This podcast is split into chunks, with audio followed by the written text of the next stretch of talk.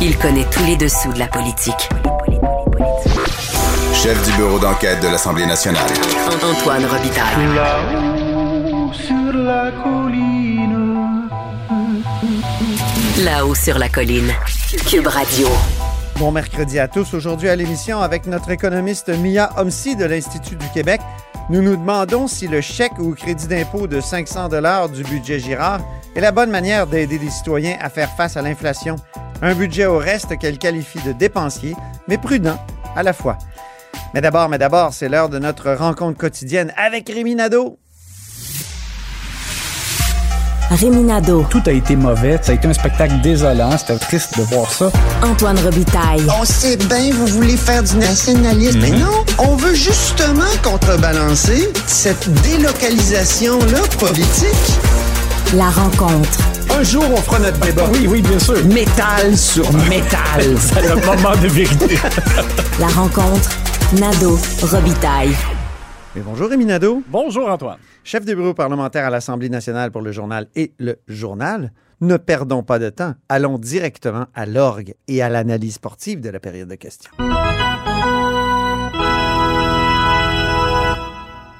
On commence par l'attaque concertée du jour.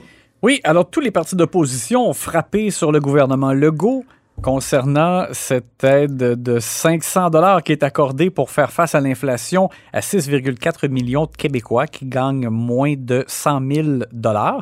Et euh, l'attaque visait le fait qu'il y a des gens qui gagnent, par exemple, 100 000 dollars et leur conjoint gagne 100 000 dollars aussi.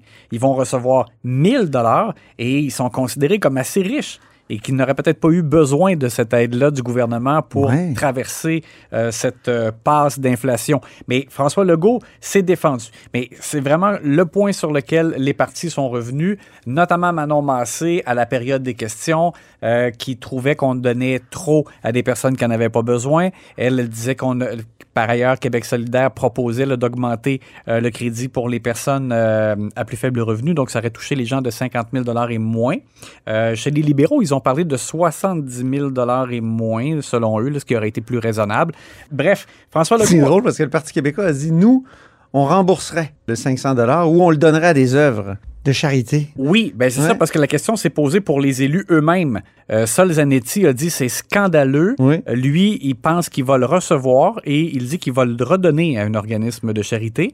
Euh, les péquistes, effectivement, ont dit que c'est ce qu'ils proposent et que les gens qui en ont pas besoin devraient le Fascinant. donner. Ceci étant, chez les élus, moi, je pense qu'il n'y en a pas beaucoup qui y ont droit parce que le salaire de base d'un élu, c'est 96 000 euh, comme député. Et là, il y a l'allocation de dépenses de 19 000 Et puis après ça, Non imposable. puis là, dès que tu sièges sur, par exemple, t'es vice-président d'une commission ou adjoint parlementaire, Ouais. ou là, tu as, vraiment des, des- des primes de plus. Donc, vraiment être un député de très, très arrière-ban. qui n'a pas d'autres responsabilités. Oui, c'est ça. Mais bon. Mais toujours est-il que François Legault s'est défendu. Il, il- lui disait, même, même pour un député, euh, quelqu'un doit faire face à l'inflation. Ça touche tout le monde ces temps-ci. Il parlait de, de ces augmentations importantes là, du prix de l'essence, de l'épicerie, etc. Et euh, il a quand même eu, je trouve, une bonne formule pour répondre à Manon Parce que ça permettait peut-être à des gens qui sont incertains sur euh, euh, leur position là-dessus de le voir d'un côté un peu plus favorable. Monsieur Legault est allé avec l'image de l'infirmière. On va écouter qu'est-ce que ça a donné. Euh, ce que la chef de Québec solidaire est en train de nous dire, c'est prenons par exemple les infirmières qui gagnent 70, 80, 85 000. Elle nous dit les infirmières ne méritent pas d'avoir de l'aide pour combattre l'inflation. Toutes les personnes au Québec qui gagnent entre 50 000 et 100 000 ne méritent pas d'aide pour combattre l'inflation. C'est le choix de Québec solidaire. Je trouve que M. Legault a quand même frappé dans le mille. Il a utilisé l'image dont il disposait là, pour euh, attendrir les cœurs, je pense, c'est-à-dire, bon, dire les infirmières, elles ne méritent pas. Bon, là. euh, euh, L'autre point aussi sur lequel le gouvernement a eu quand même raison de revenir, c'est qu'il il se fait reprocher de donner le même montant à tous, donc ceux qui ont un plus faible revenu, ceux qui ont un, un relevé plus, un revenu plus élevé. Mais par contre, Éric Girard l'a dit aussi au Salon Bleu, il faut pas oublier qu'à la mise à jour, euh, ben, en Oui. début d'année, euh, les couples qui gagnaient moins de 56 000 là, combinés ensemble euh, recevaient 400 Et C'est déjà un versement qui a été fait au mois de janvier. là. Exact. Alors, dans le fond, il dit si on, on revient là, au début de l'année et qu'on regarde l'aide qu'on a donnée, ben c'est pas vrai de dire que les moins nantis n'ont pas eu plus parce qu'ils ils avaient eu déjà ce montant-là. Et il a même rappelé aussi que les, euh, les aînés à plus faible revenu avaient reçu aussi là, presque 200 dollars de plus dans certains cas. Donc, bon, alors, une fois qu'on dresse ce, ce- ce portrait-là au complet, euh, disons que euh, l'initiative du gouvernement Legault paraît mieux. Dirais-tu qu'ils l'ont lissé? Ils l'ont lissé à la Jonathan Julien. Maintenant, la contre-attaque du jour, quelle est-elle? Ah ben là, c'est Benoît Charette euh, qui euh, a reviré, euh, je trouve, Isabelle Melançon du Parti libéral. Bien que pourtant, Isabelle Melançon avait raison à la base de dire que le gouvernement Legault semble faire un peu le minimum dans l'augmentation de budget qu'il accorde à la lutte contre les GES parce que la taxe carbone a rapporté plus d'argent. Et dans le fond, c'est le fruit de ces sommes-là qui va injecter davantage donc pour la lutte au GES. C'est un milliard de plus qui va être injecté. On l'a appris dans le cadre du budget. Donc là- là-dessus, il avait raison de dire ben, il fait pas beaucoup parce que c- il fait le minimum là, qui- qui- euh, dont il dispose. Mais par contre, Benoît Charette avait une réponse toute prête et avec des statistiques. Il a révélé qu'en 2018-2019, les dépenses en environnement sous gouvernement libéral, c'était 211 millions. Quand la CAQ est arrivée, c'était ça qu'ils avaient. Et là, euh, on l'a vu dans le budget hier, maintenant, ça a été à presque 400 millions de dollars. Alors, Benoît Charette a eu beau jeu de dire, hey, nous, on a doublé les dépenses du ministère de l'Environnement. Alors, on écoute la suite de ce que le ministre de l'Environnement a dit. La semaine dernière, une question posée de la collègue, je leur parlais du fameux duo libéral. Ministre des Finances sous les libéraux, qui est aujourd'hui responsable des changements climatiques, qui m'a d'ailleurs jamais posé de questions sur l'enjeu, et l'ancienne collègue, qui est ancienne ministre des, euh, de l'Environnement, sont responsables de ce bilan-là. Sous ce duo que je pourrais appeler Bonnie and Clyde, année après année, année après année, les budgets diminuaient en environnement. Ceci étant, on pourrait toujours dire rira bien qui rira le dernier parce que là, on attend euh, quand même de pied ferme le ministre de l'Environnement qui doit présenter une nouvelle mouture de son plan pour la réduction des GES parce qu'à venir jusqu'à maintenant, ils atteignaient même pas la moitié des objectifs de réduction de gaz à effet de serre du Ah gouvernement oui. caquiste. Alors, il doit aller plus loin. Et ça va devenir un peu comme dans le cas de M. Dubé, là, qui va présenter un plan en santé qui va devenir un programme électoral dans le fond de la CAQ en C'est santé des pour les éléments de programme, hein? Ben exactement. Dans le cas de l'environnement, ça va être la même chose. Le coup qui a fait mal maintenant.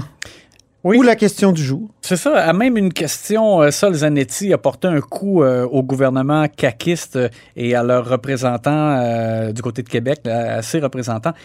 Pu- Puisqu'on voit, là, il semble y avoir comme un, un- positionnement davantage vers la droite depuis quelques mois du côté du gouvernement caquiste. Moi, une source m'avait dit on, a, gouverné plus à gauche à cause de la pandémie, mais on devra revenir un peu vers la droite. Puis c'est pas étranger au fait que les conservateurs du Québec d'Éric Duhem ont monté dans les sondages beaucoup. Alors, on voit justement l'importance de donner de l'argent euh, aux Québécois pour qu'ils fassent eux-mêmes ce qu'ils veulent avec l'argent. Euh, puis là, des déclarations incendiaires euh, à l'endroit du tramway de Québec et euh, de la modification apportée euh, sur René Lévesque. Alors, et François Legault est sorti là-dessus. Éric Kerr, euh, François Bonnardel, et euh, il y a une attaque là, vraiment euh, à, à l'égard euh, de la mouture actuelle du projet. Et Sol Zanetti a posé cette question à la ministre responsable de la capitale nationale, Geneviève Guilbeault. Je vais aller droit au but, là.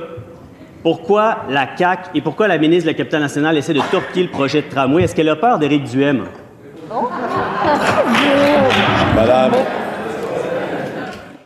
Et on entend une élue qui fait Oh! Oh! Oh! C'est ça. Je pense que ça venait du côté libéral.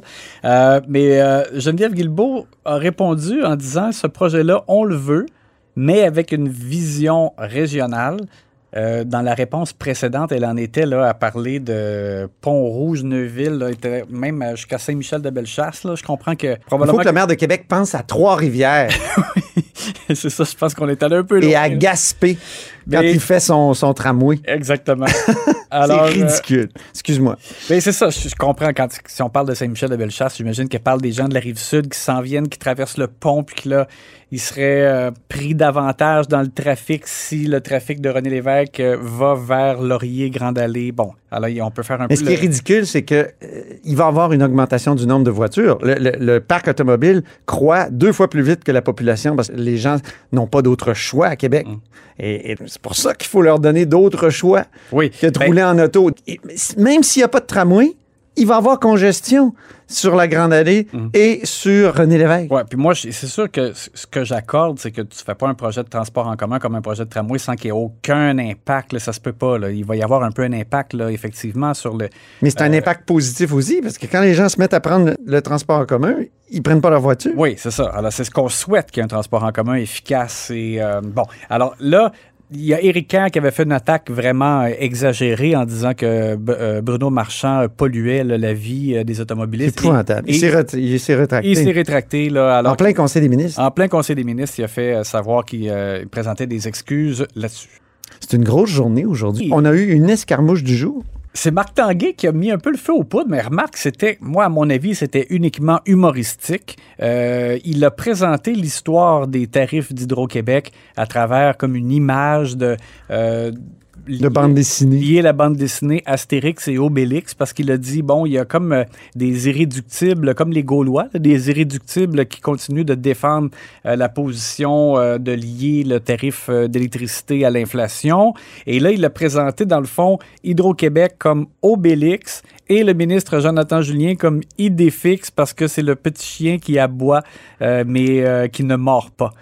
Bon, alors on peut, on peut trouver que c'est correct ou pas correct, mais c'était quand même présenté un peu avec humour. Et Simon Jolin Barrette, lui, l'a pris vraiment au premier degré. Il était complètement outré. Alors, on va écouter la réponse euh, du leader du gouvernement.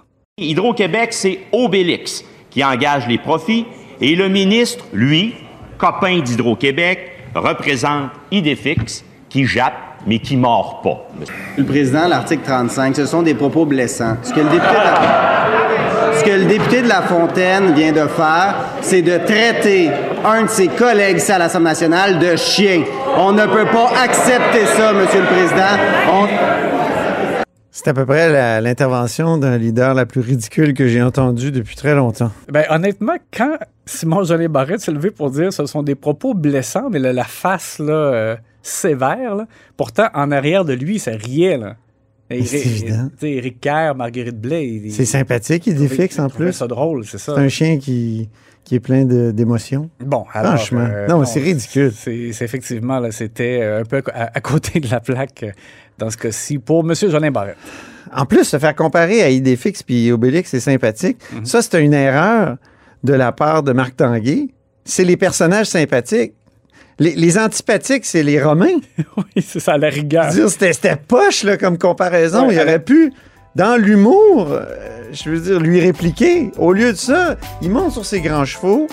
Il n'y a pas d'humour. Il est aussi, comment dire, premier degré que les super woke que ce gouvernement-là dénonce. Ah, c'est ridicule. Et, et ce qui est drôle, c'est qu'il a même il, a ressorti le fait qu'un élu dans cette chambre avait Ben, déjà ouais. traité euh, quelqu'un de chienne là, en faisant référence à Jean Charest qui avait traité Elsie Lefebvre de Ben, son micro oui. était fermé mais on avait, on avait vu sur ses lèvres puis bon.